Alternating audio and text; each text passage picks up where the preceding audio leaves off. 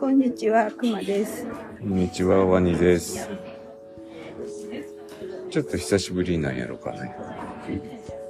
なんか最近記憶が薄まってて、そうやなあ。んまりなんか、うんいつやったっけって感じ。あの、いつやったっけ？この前。カードリーディングやった。あ、そうやね。カードリーディングやったね。うん。うん。えっと、今日は、はい。あのーえー和歌山のちょっと板木曽神社について、あのー自分の考え方をちょっと整理するために、あの、喋ってみようかなと思ってます。うん。あの、北木曽神社って、うん。うん最近のトピックでうん。やったら、うんなんかあの、多摩駅長が、板木曽神社のあるうん。最寄り駅に、うん。猫のうん。多摩駅長が、あ えの、そうなんうん、すごい、あの、猫の神社の駅じゃないけど、近くのあ駅。てか、い板木曽神社に行くために降りる駅やと思うんだけど、うーん、板木曽駅。かな、うんえ、そんなんあるの？板木曽あ駅。ると思う。あじゃあそこの、うんちゃうかな？そこの駅長がうん猫やねんな、そうなんや。け結構前からなんだけど、へー何年も前から、うん時々ほらうん。ニュースとかで出てたと思う話題になってる、うん。うん。今は2代目なんかな3代目かちょっと分からへんけど、うん。うん。猫の駅長の多摩うん。駅長がうん。可愛いっていう 柄で、うん結構あのそのうち行ってみたいと思ってるけど、えあのおるってこと？その多摩駅長に会いに行くとかではなく、うん。板木曽神社に行きたいっていうそう言ってるよね。そうそうううんんうん。いるんちゃう？い行ったら。そうなんや。うんそれは見てみたい。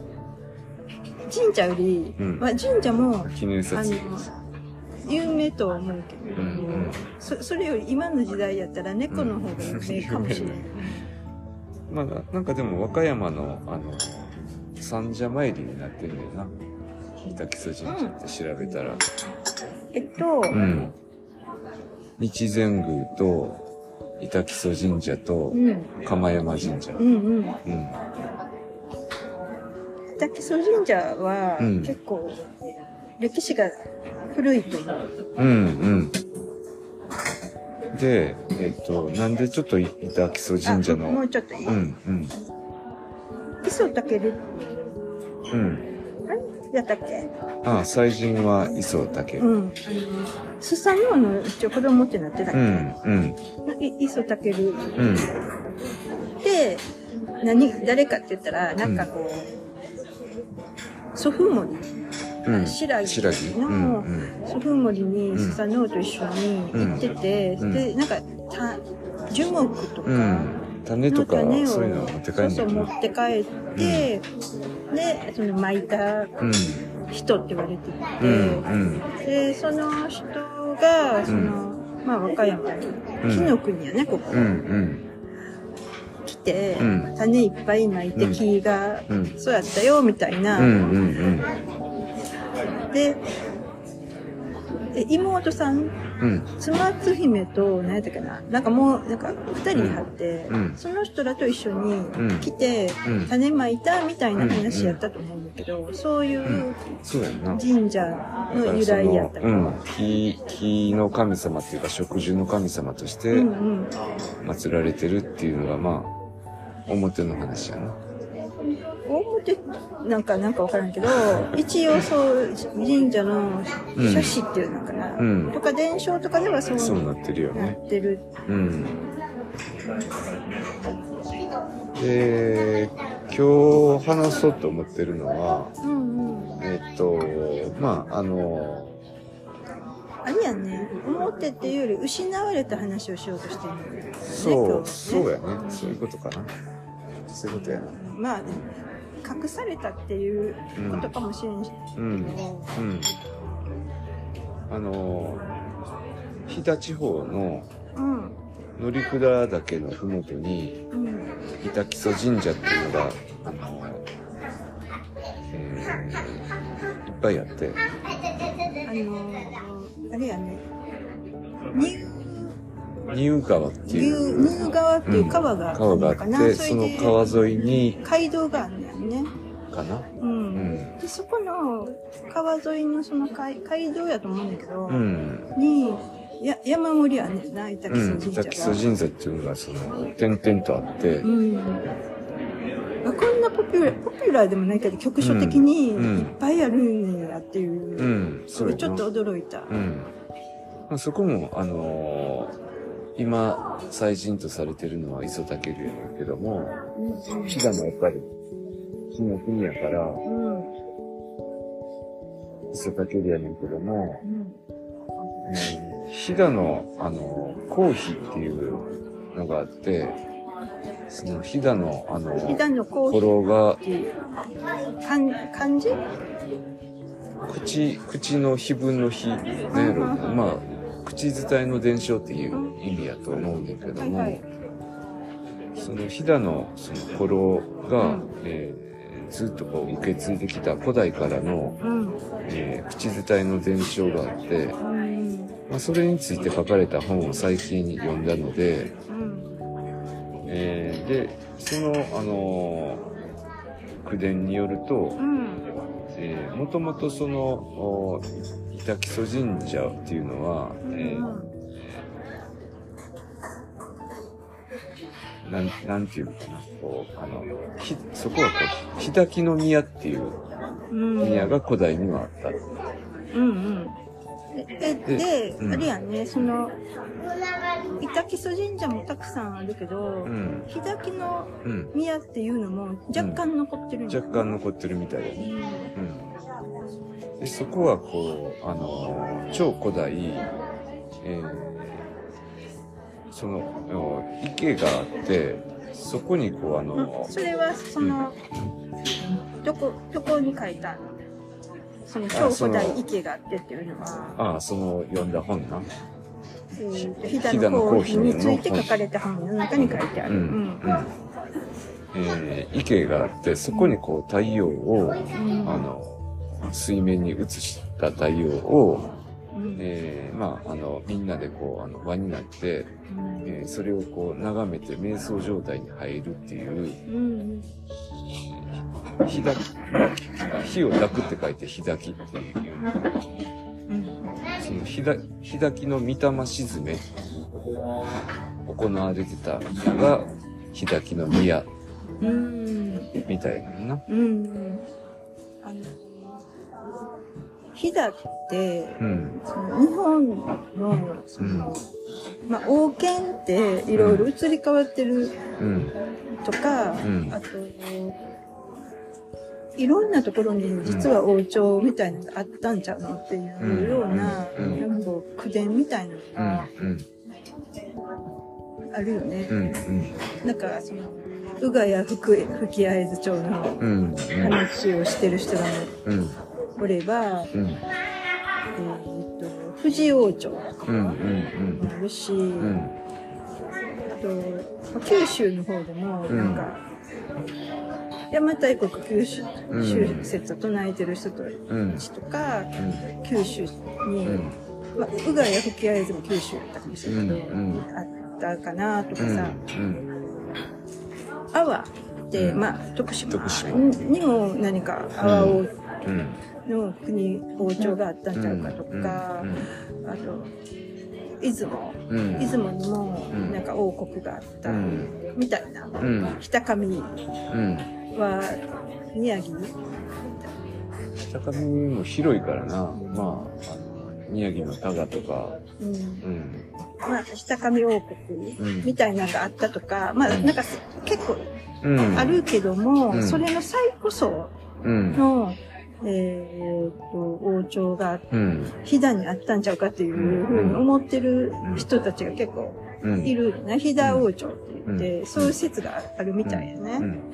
その飛騨王朝の、その、うんえーとして知られてる話をずっと口口伝えで伝えてきた老人の話やと、まあもともとこの、あの、その、読んだ本には、その、うん飛騨の王朝のことを口伝えで伝えてきたっていうふうになってるんだ。そうそうそうそうそうそう。で、あの、うん、だからその人にとったら、その、その飛騨の王朝っていうのは、一番古いって言われてるっていうよりも、そう伝え、そう聞いてきた人、話やねんな、うんうんその人にとったら。うん。伝やもんね。うん。あのあれでしょ。一子相伝で、代々伝え、そうそうそう。出てきたそう。こ門外不出のそう、非、なんていうか、うん、口伝。口伝。まあなんかあの、に日本列島が、えー一番最初にこうできたのが、こう、飛騨の山。まあ当時はまだ山じゃなくて、周りがこう海の中で、あの、まあ、島みたいにこ地質学的にも証明されてんのかな？こう、あの、4つの大陸がこう、ひしめき合って日本列島ってう、うんうん。できてきたけども、うん。その最初に盛り上がったところが、あの、まあ、飛騨やったっていうらしくて、で、そこにこう、まあ、乗鞍岳やったっけ？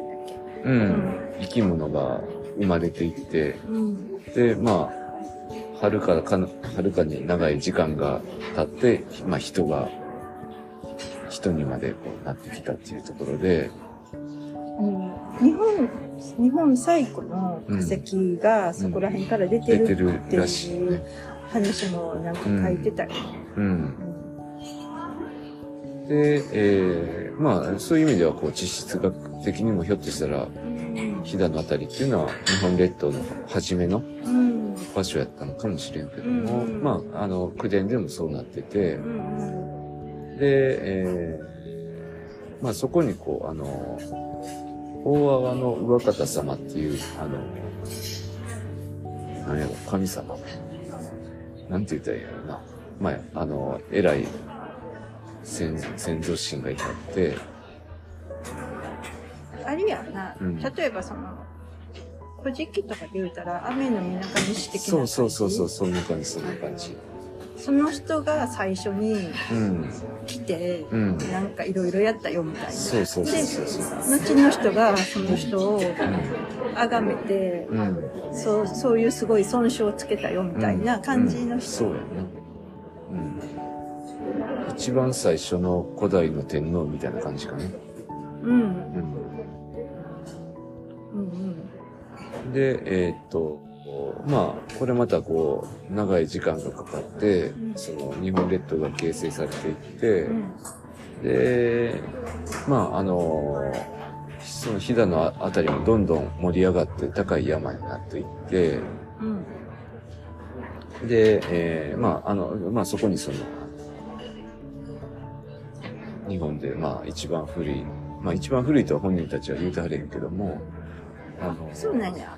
まあまあ、でも、す日本列島が、ああ、でもそういうことになる。まあ、日本列島がそ、そこから始まったら、まあ、一番うん。古いってことになんかほら、あの、ラピュタみたいに、あの、何？天空のなんかみたいなのとかじゃなかったら、まあ、じゃあ土地、大地ができて、うん。その上に、うん、初めてできたとか言ってんのうん。さ、最古の文明的な感じ、そうやね。で、まあ、あの、その、大大阿波の上方様から始まって、まあ、あの、代々、その、続いていって、まあ、あの、イザナギとかアマテラスとかも出はんねんけども、あ、てか、イハルっていうのはその家系の中に、家系の中にね大阿波様の、なんか末裔の方うん、に、うん、イザナギ、イザナミうん。とか、アマテラス、大アマテラス神も多い。のその、うん、系統の人たちうんで、うんはいはい。で、アマテラスは、あの、やっぱもう、ものすごい霊能力を持ってはって、この、飛騨の口伝、くあひ何やったっけ？コーヒー。コーヒーの場合は、アマテラス大神は女性やねんな。そうそうそうそうそう、うん。あの、ものすごい霊能力を持っててう、ん。まあ、その飛騨にいながらにして、うん。その、うん、遠くの方の状況を投資できたり、うん。まあ未来をこう、あの、予言できたり、うん。そういう能力をまあ持ってはったみたいなんやけども、うん。でそれを、うんあの、なんでそういうことができたかっていうとう、ん。それが、あの、ひだきの御霊沈めをやってたからみたいなやんか。うん。その池に映った太陽を、うん。もう、まあ、ぼーっと見て、瞑想状態に入って、うん。深い深い瞑想状態に入ると、うん。そういうこう、遠くのこととか、未来のこととかが分かったみたいなね。なんかちょっとさ、うん何やったっけ、ホビーの話。えっ、ー、と、指輪物語かなんかで、うん。うん。妖精妖精のうんさ、ロスロリアンっていう、うんあの、エルフの女王がいる。森に行くやん。で、その時に、エルフの女王って水亀みたいに持ってうん、うんるやんか。。たらいになんか水が、水が。辛いじゃないよね。たらなんかこう、ちゃんと、水盤か。うん綺麗に彫刻された、たらいじゃないな。西洋的な、せ石で作られた、すごい綺麗な、その、す、何水盤やんな。たらいじゃないよ。たらいじゃない。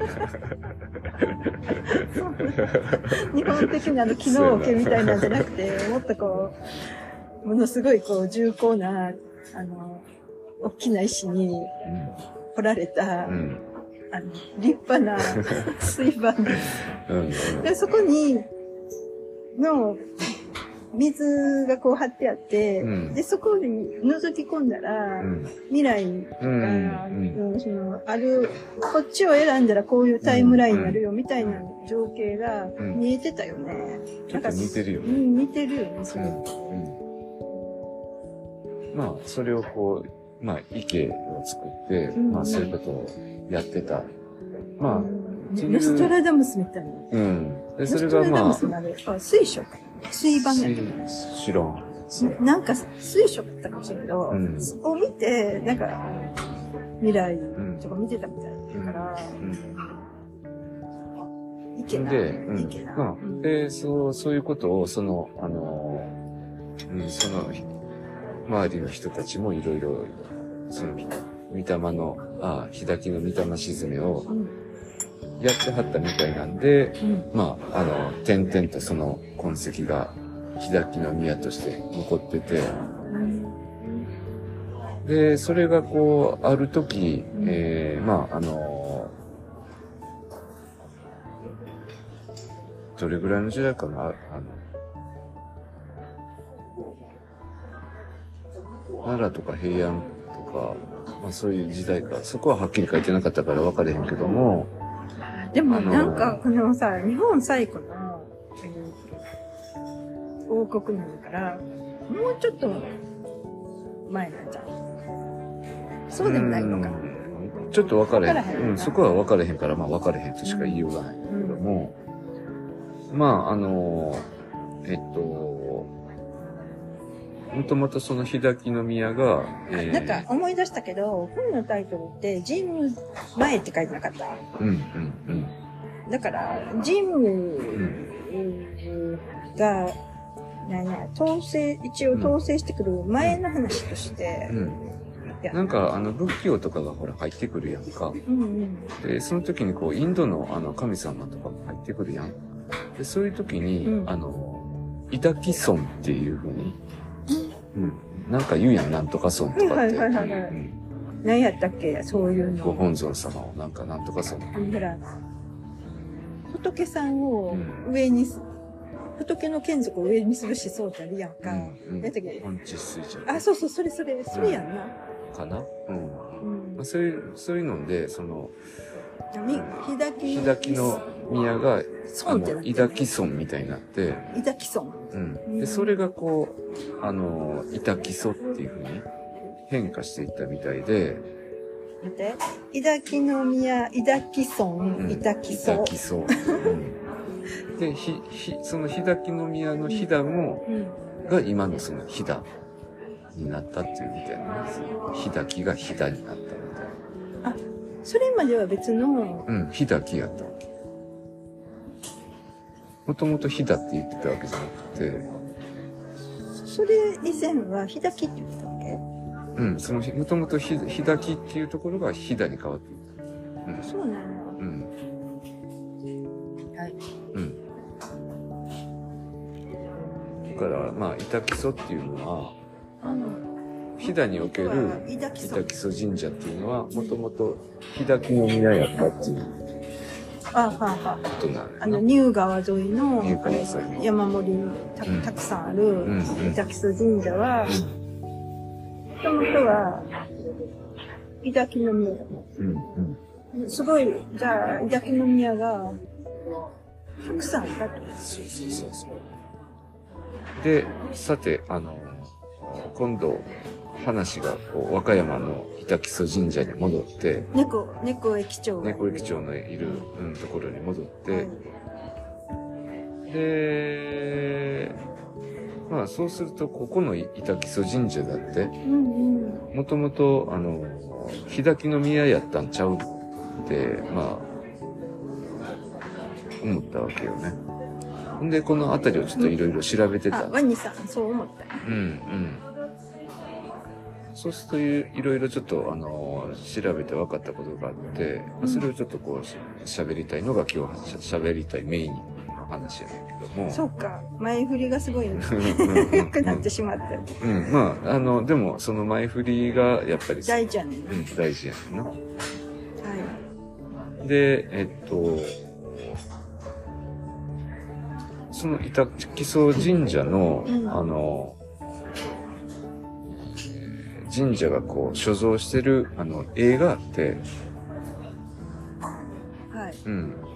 その絵に、その女神が幼児を抱いてるあ伊田、伊田木村大明神像っていうのがあるみたいなよ。なんかここに資料をほら、マニさんが作ってくれてて、見ると漢字としたら、いっていうのが、い、す、す、い、あの、住居の居やな。そこにいてるっていう。今、今のいいっていうか、で、で、懐懐で、高貴な孫を抱いてるっていう。木っていうのがと、まあ、うん、尊い尊孫。いで、孫が孫、うん。なんか、伊田木孫大名神像って書いてあるまね。あ、あの、うん。何かこう、女神が、その、うん高貴な子供を抱いてる絵やねんけども、うん。で、もう一つあってう、ん。もう一つは、えー子供じゃなくて、鏡を抱いてる、うん。日滝大明神像っていうのがあって、うん。これはこう、あの、字、漢字は、あの太陽の日、お日様の日が出る尊い大明神像っていうのがだから、あの、太陽を抱いてるみたいな太陽を抱いてる。意味ね、これうん、うね。ん。そう、だから、その、今言われてるその木を埋めた、植えた、うん。えー磯健を主催神としてるっていう。ことではな、まあ、ではなくっていうか、そう、な、なんかやっぱりこう、あの、何かを抱いてる、まあ、火、火を抱いて火る、よな。うん、像、太陽を抱いてる像そういう絵が残ってる。うんめっちゃ意味深な。意味深やん。俺、どっちかって言ったらやっぱこう、ひ日滝の宮の方に近い。イメージやね。イメージやんうんで、うんこの、あの、板木曽神社のちょっと北に、あの、奥宮があって、そこが、まあ、入神社っていううんうん。で、飛騨にある、北にあるって書いてあるね。北に奥宮のうん、神ちょっとあ歩いて10 20分ぐらいか、北15分か20分ほど北に行ったところに、入神社っていうのがあって。う、ん。で、えーその飛騨も入川沿いにずっと飛騨宮があったんで、うん。まあなんかちょっと関係が思わせられるやん。入族がうん。関与してるのか、みたいな。そうそうそう奥そう。ん。だから、うん。元々の関わりの、うん。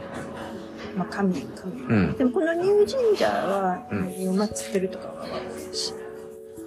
えっ、と、ヒルコ神やと。ヒルコの神やったと思う。あ、若姫さん。うん、かもしれん。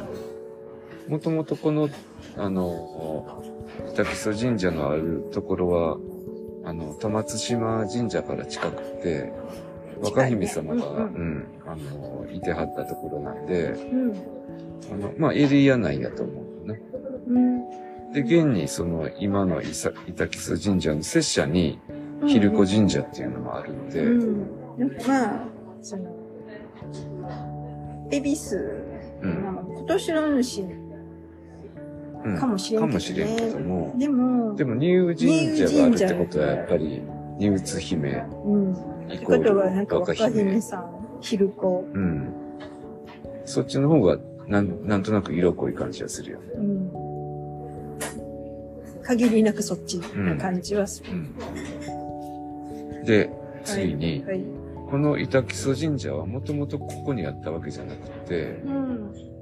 今、日前宮があるところがもともとの板木曽神社やったみたいなんよ。ちなみにその、日前宮っていうのは、うんえっ、と、何だっけ、ひ日前国かかす神社。日の熊国かかす神日の社。熊って読むか。うん日。の熊国かかす神社っうん。て、いうん紀州の一宮やったっうん。そうよね。けやね。うん。あの、由緒がすごいうん。あるうん。神社やね。うん。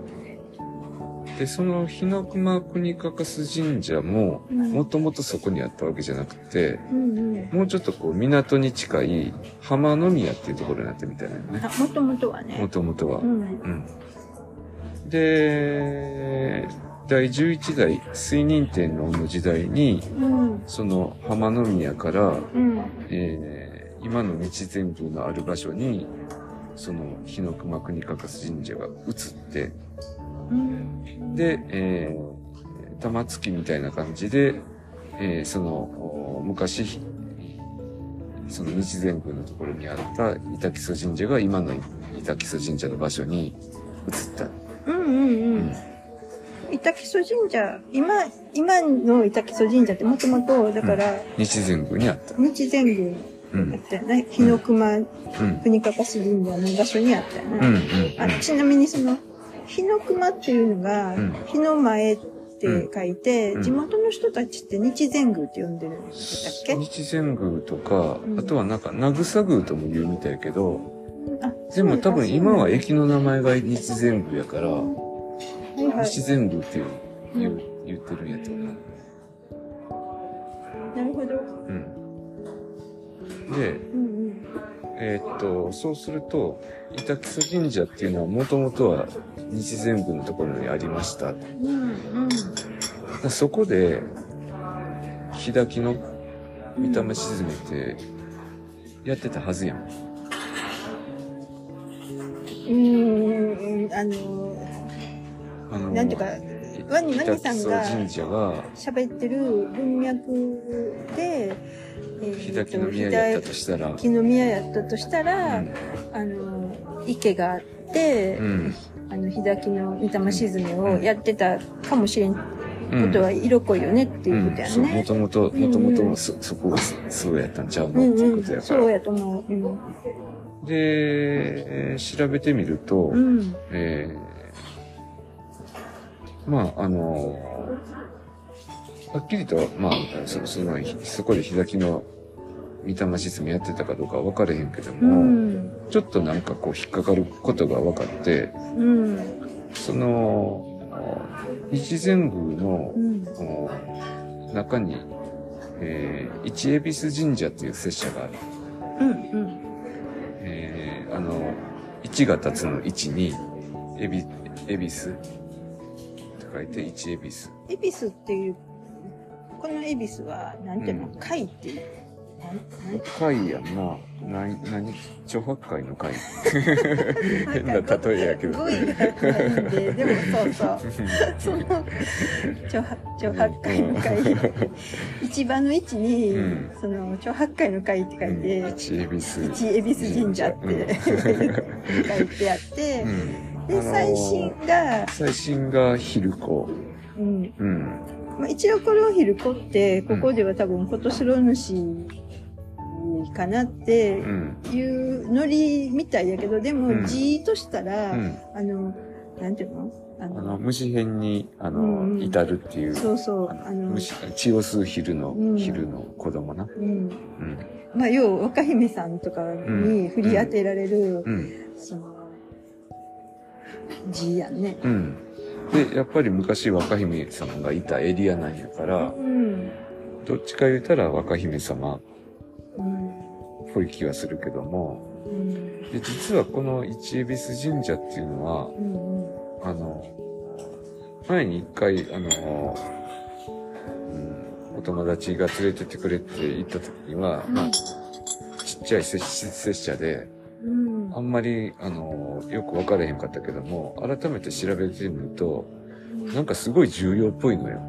うん。うん。っていうのは、うんその、えーこの木の国のうん。国作りのうん。代替わりの時に、うん。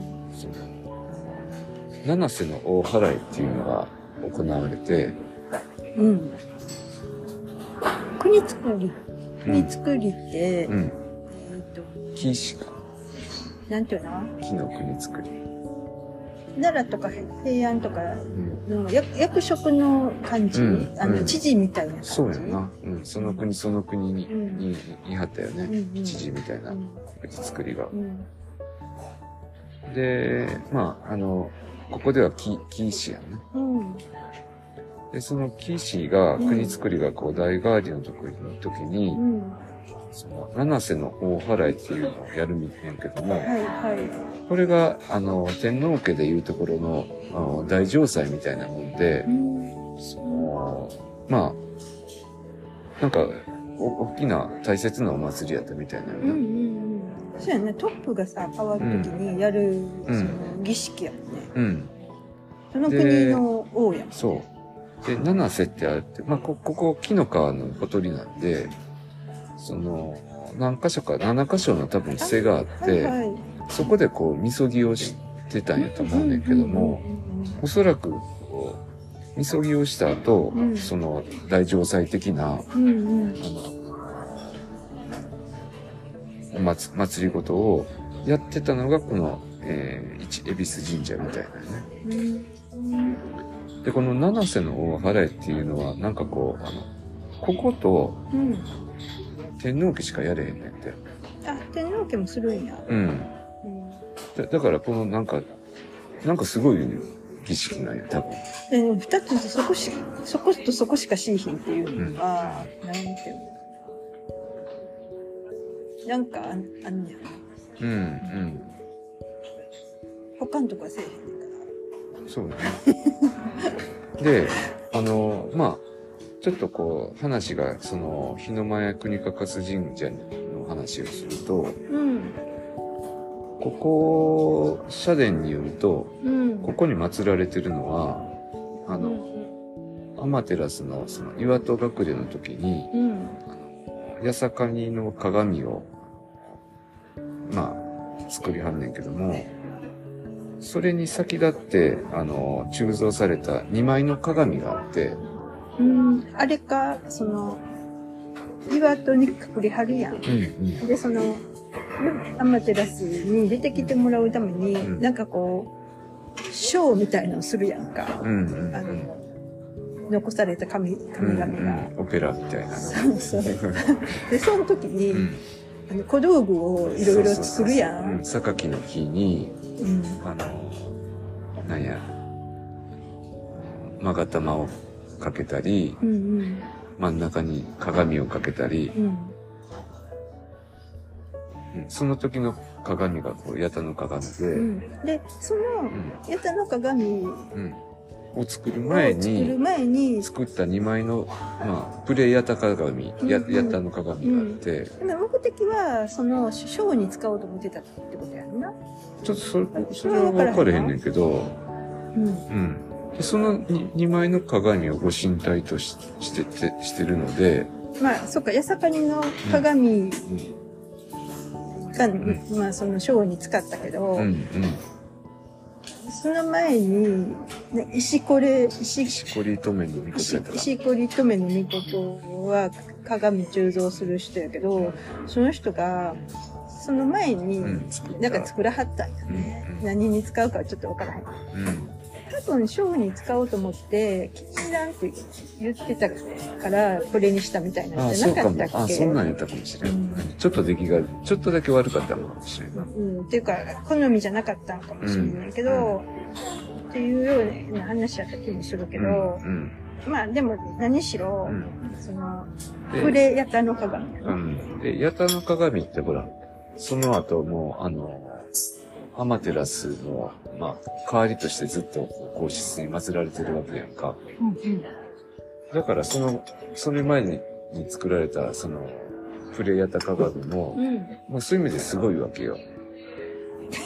だから、すごいわけやって言われてる。うん。で、あのーほら、あのーちょうどこの、その、日の熊国かかす神宮が浜宮からうん。移された時の、うん。えー天皇、水仁天皇、うん。娘が大和姫で、うんうん。大和姫はほら、その、アマテラスの、まあ、身代わりとも言える八田の鏡を持って、うん。あの、そこを治める土地を点々点々ってこう探していったわけやんか。うんうん。で、最終的に伊勢神宮に落ち着いた。ねえ、だけど、大物主やったっけ？うん。と、お大物主やったっけ？大国玉さんやったっけ？どっちやったっけ、大物主やったっうん、しか。けと、あ、アマテラス大神を最初一緒に祀ってたうん。な。うん。でも、なんかその、アマテラス大神だけ外に出して、うん。他で祀れみたいな話になそうそうそうって、うんで、それを治める土地を点々としてて、探して、うん。結構広範囲にうん。探し、何十箇所か回うん、って、で行ったって、なんかもう、その、それ、ね、最終地点が伊勢やんか。そうそうそう。なんかその、ここいいんちゃうとかって何年かこう、うん。何ヶ月かなんかいたうん。ところが、うん。今、元伊勢って言われてて、何十箇所も、うん。その、あるみたいな話。うん。ね。そうそうそうそう。で、浜宮もちなみにその元伊勢の一つで、大和う姫がやったとこやねんな。で、まあ、候あの、補地やったってことだよね。候補地やったわけ。うん。で、まあ、あの、点々点々としてきて、最終的に伊勢神宮に落ち着きました。うんうん。で、ちょうどそれと同じような時代に、うんうん。その浜宮から、うんうん。えーこの、あの、今の日前宮の地に、うんまあ、国かかすっていうのが移移したってるわのね。けで、で、そこにそのプレプレヤタの鏡を収まってるんで、この日の駒国かかす神宮って、伊勢神宮とほぼ同格うん。で、ものすごい重要な、うんう。うんん、神社やったわけよね。その時はね。その時は。うん。うん。だからなんかすごい重要で、うん。で、ちょっと、一恵比寿の神社の方の話に戻ると、うん。えっと、その最初、うん。その、今はこう、日前宮の境内の拙者の中にした一恵比寿神社ってあるねんけども、うん。最初はその境内の外にあったみたいなね。一恵比寿神社は。はあはうん。あえっ、ー、と、なんていうの？拙者ではあったわけ？うん。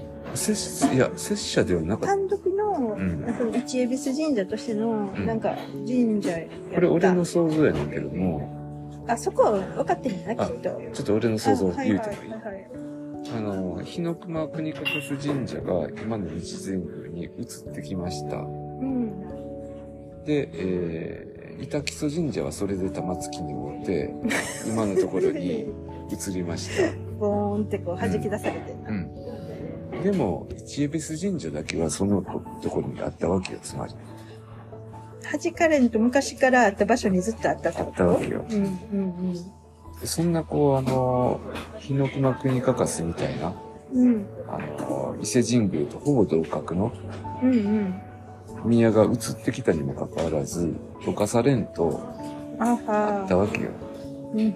で、それってやっぱり、あの、動かされへんかってんな。アマ、うん、アマテラスの、うんあの、姉であるうん。若姫様を祀ってるとこやったのからちゃうのっていうのが、まあ、ああ、なるほどね。俺の想像やね。このヒルコが誰かって話をしてるのね。うん。うん。やから、んあの、その、あと、あの、キー氏がうん。国作りの大ガードの時にうん。行われる儀式も、うん。その一エビスでやるっていうのは相当大事なうん。神社やったとうん。思うのよ。うん。うん。そうやね。で、うん。うん。その、えー、一恵比寿神社の元々の位置は、うん。その、えー、日の前神社のうん。東、みそぎ池の西にあったって書いてある。うん。そのみそどこに書いてあるのえーその、旧記、九記かな？うんう。んに、なんか、その古い記録に書いてあるんだって。えっと、その、紀州の古い記録ってこと？うん。そうそうそう。があるよね、その辺りのクッキーっていうのが。うん。うんそういう記録が書いてあって、はいはい。えそれはすごい、うん。すごい記事な気がするけど。うん。日、日の熊の宮、柴原の東、みそぎ池の西にこれありって書いてあるわけよ。うんつまり池があったってことだよね。池があったわけよ。うん。これ池やんか。はい。ってことは、やっぱりこう、あの、神事に使う大事な池やうんったうんわけや。うん。その横に、一恵比寿神社があった。あわけ。なんか、まあ、池と一体のものやったかもしれないね。うん。で、この多分、あの、で、かつその七瀬のお祓いの神社、そこでやってたっていうから、このみそぎ池って、むっちゃ大事な。神聖な場所やったんちゃうかと思うわけ。大城祭的なうん。ものやうん。ね。そうすると、古代、そのみそぎ池が、うん。うん。日滝の御霊沈みをやってたうん池なんちゃうのまあこれはもう単なる想像やけど。推測やけど、ここでもしかしたら、うん。日滝の御霊沈めが行われてたかもしれない。うん。ちゃうなっていう。だから、ひ日滝村、うん。うん。そこうそうのそうそう。日前神、神宮の前身っていうのは。日滝村であり、うんそれが転化して伊滝村になったっていうんうことかもしれんっていうことを考えられるわけだよね。と。うん。